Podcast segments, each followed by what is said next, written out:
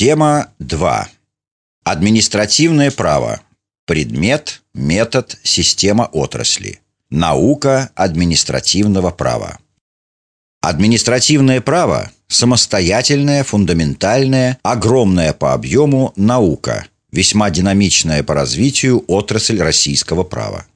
Как отрасль права, административное право – система юридических норм, которая регулирует действия разных субъектов. Наука АП изучает, анализирует, систематизирует нормы, выявляет их роль и качество. У науки административного права, как и у любой отраслевой юридической науки, большой, широкий предмет, чем у отрасли права. Наука управления – комплексная межотраслевая наука, включающая в себя систему знаний об управлении как целостном, комплексном социальном явлении. Управление социальными процессами требует исследований по экономике, социологии, психологии и правовым вопросам. Развитие науки административного права. Поскольку те госорганы, которым поручалось наблюдать, привлекать к ответственности, еще с греко-римских времен называются полиция, то и новая отрасль была определена полицейским правом. Наука административного права молодая, ей около трёхсот лет. В восемнадцатом веке она называлась «наука полиции», в девятнадцатом веке – «наука полицейского права». На рубеже девятнадцатого-двадцатого веков завершилось постепенное превращение в науку административного права. Полицейское право, как отрасль и предмет преподавания, возникло в Германии в середине восемнадцатого века. Затем сформировалась в других европейских государствах. Ученые-полицеисты обосновали важную роль государства и полиции в охране общественного порядка и безопасности подчиненных. В тысяча восемьсот тридцать пятом году в российских университетах были открыты кафедры законов благоустройства и благочиния. Наука полиции охватывала систему различных знаний – экономических, финансовых, политических и юридических. Последние занимали весьма скромное место. В тысяча восемьсот шестьдесят третьем году в российских университетах кафедры переименовываются в кафедры полицейского права. Полицейская реформа в России в первой половине шестидесятых годов девятнадцатого века. Круг полномочий полиции сделали безбрежным. Она должна была заботиться о школах, следить за взиманием налогов, обеспечивать продовольствием, помогать бездомным и другое. Во второй половине девятнадцатого века происходит замена полицейского права правом административным. Это не только терминологическая замена, а формирование предмета курса, отличающегося от предмета полицейского права. Если предметом полицейского права оставались вопросы охраны порядка и безопасности, то предметом административного права было избрано так называемое «внутреннее управление». Отказ от полицейского права в пользу права административного был обусловлен и тем обстоятельством, что видные ученые, государствоведы и административисты напрямую связывали полицейское право с полицейским государством, а административное – с правовым. Декретом Совнаркомата эр эс эф эс эр в тысяча девятьсот девятнадцатом году кафедры полицейского права упразднялись. Преподавание административного права в студенческих аудиториях прекратилось.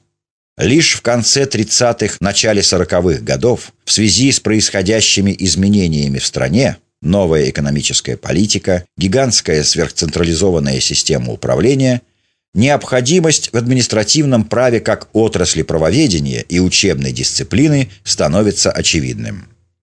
Конституция тысяча девятьсот тридцать шестого года поставила вопросы разработки административно-правовых исследований, содействующих управленческой деятельности. Учебник советского административного права был издан в тысяча девятьсот сороковом году. Марксистский учебник Студеникин и Берцинский. Учеными-административистами в конце шестидесятых, начале семидесятых годов, то есть в условиях наивысшей централизации государственного управления, были высказаны предположения о переименовании административного права в управленческое. Для этого предложения тогда были основания. шла реформа управления промышленностью, были попытки преодоления трудностей в развитии сельского хозяйства и тому подобное. Хотя и тогда это предположение не получило поддержки. Теперь же обсуждать его, как представляется, нет смысла. Административное право как учебный курс, учебная дисциплина. Программа курса. Общая часть. Раздел первый. Введение в административное право. Раздел второй. Субъекты административного права. Раздел три. Формы и методы реализации компетенции субъектов административного права и исполнительной власти.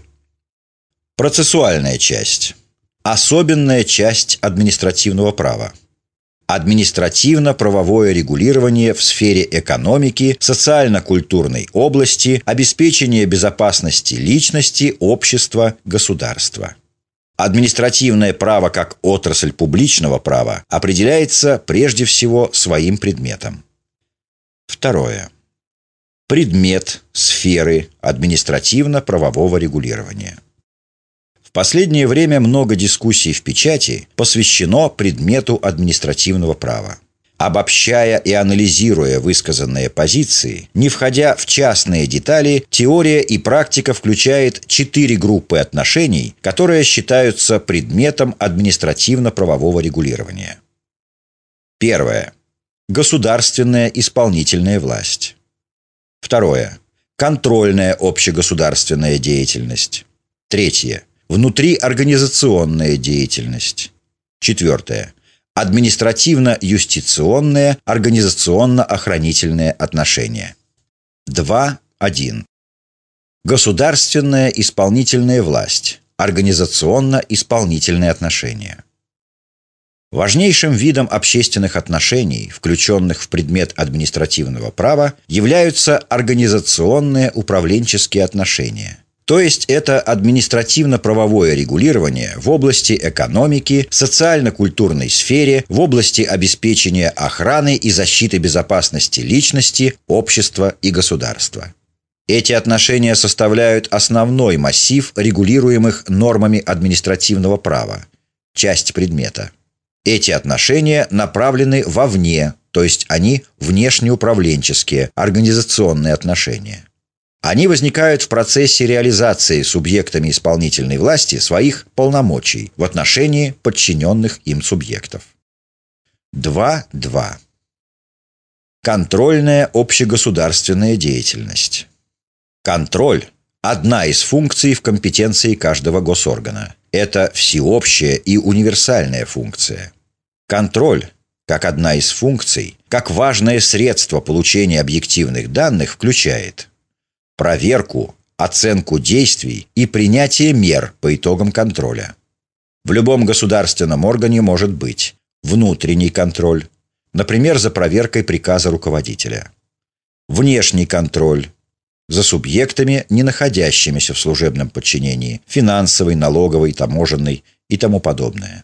Например, Федеральный закон от двадцать шестого декабря две тысячи восьмого года номер двести девяносто четыре эф зэ в редакции от восемнадцатого июля две тысячи одиннадцатого о защите прав юридических лиц и индивидуальных предпринимателей при осуществлении государственного контроля, надзора и муниципального контроля, старый федеральный закон от восьмого августа две тысячи первого года утратил силу первого мая две тысячи девятого в связи с принятием вышеупомянутого федерального закона, определяет сферу контрольной деятельности соответствующих должностных лиц, порядок и проведение проверок, ответственность за нарушение прав юридических лиц и индивидуальных предпринимателей при осуществлении контроля.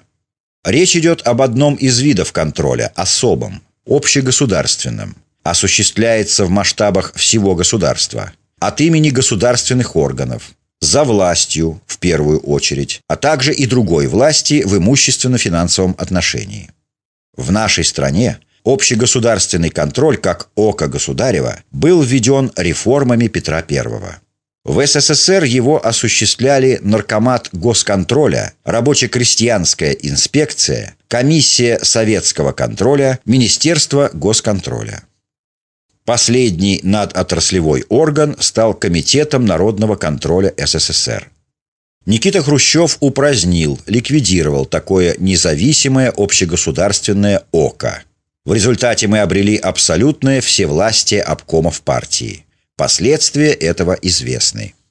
Необходимость в любом правовом государстве общегосударственного контроля очевидна. Должен быть орган, который информирован о состоянии дел исполнительной власти на всей территории России. Например, контрольное управление при президенте. Смотри указ президента РФ от восьмого июня две тысячи четвёртого года номер семьсот двадцать девять об утверждении положения о контрольном управлении президента Российской Федерации. А указ президента от шестнадцатого марта тысяча девятьсот девяносто шестого года номер триста восемьдесят три о главном контрольном управлении президента Российской Федерации уже утратил силу. На две тысячи одиннадцатый год контрольное управление президента Российской Федерации является самостоятельным подразделением администрации президента Российской Федерации. Основными задачами управления являются: контроль и проверка исполнения федеральными органами исполнительной власти, органами исполнительной власти субъектов Российской Федерации, а также организациями федеральных законов, в части, касающейся полномочий президента Российской Федерации, в том числе по обеспечению прав и свобод человека и гражданина, указов, распоряжений и иных решений президента Российской Федерации. Контроль за реализацией общенациональных проектов. Контроль и проверка исполнения поручений президента Российской Федерации и руководителя администрации президента Российской Федерации.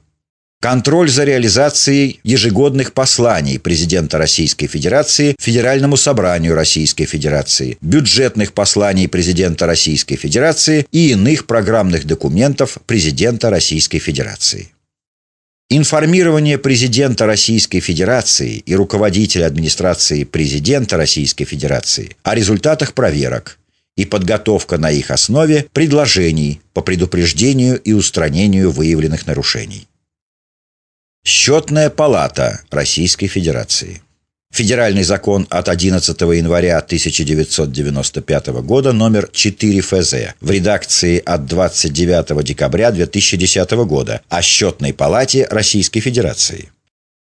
Осуществляет контроль за правильным, своевременным и эффективным исполнением федерального бюджета, расходованием государственных средств и использованием федеральной собственности. Уполномоченный по правам человека в эр эф.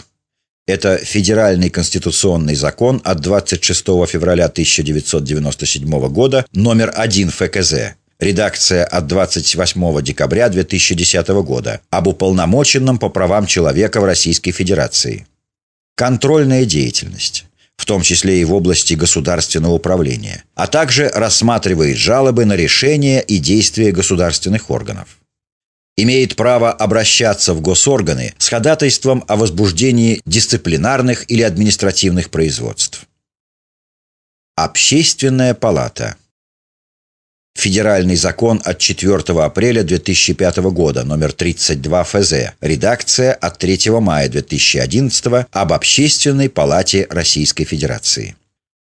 Призвана обеспечить согласование общественно значимых интересов граждан эр эф, общественных объединений, органов государственной власти и органов местного самоуправления для решения наиболее важных вопросов экономического и социального развития. Административно-правонаделительная часть включает производство, регламентирующее неюрисдикционную правоприменительную деятельность широкого круга субъектов права. Административно-юрисдикционная часть состоит из правоприменительных производств юрисдикционного, принудительного характера широкого круга субъектов и органов публичной власти по разрешению споров и реализации санкций с применением мер государственного принуждения, административного, дисциплинарного, осуществляемого в административно-процессуальной форме. Административно-юрисдикционные дела. Первое. Привлечение к административной ответственности в судебном порядке. Второе.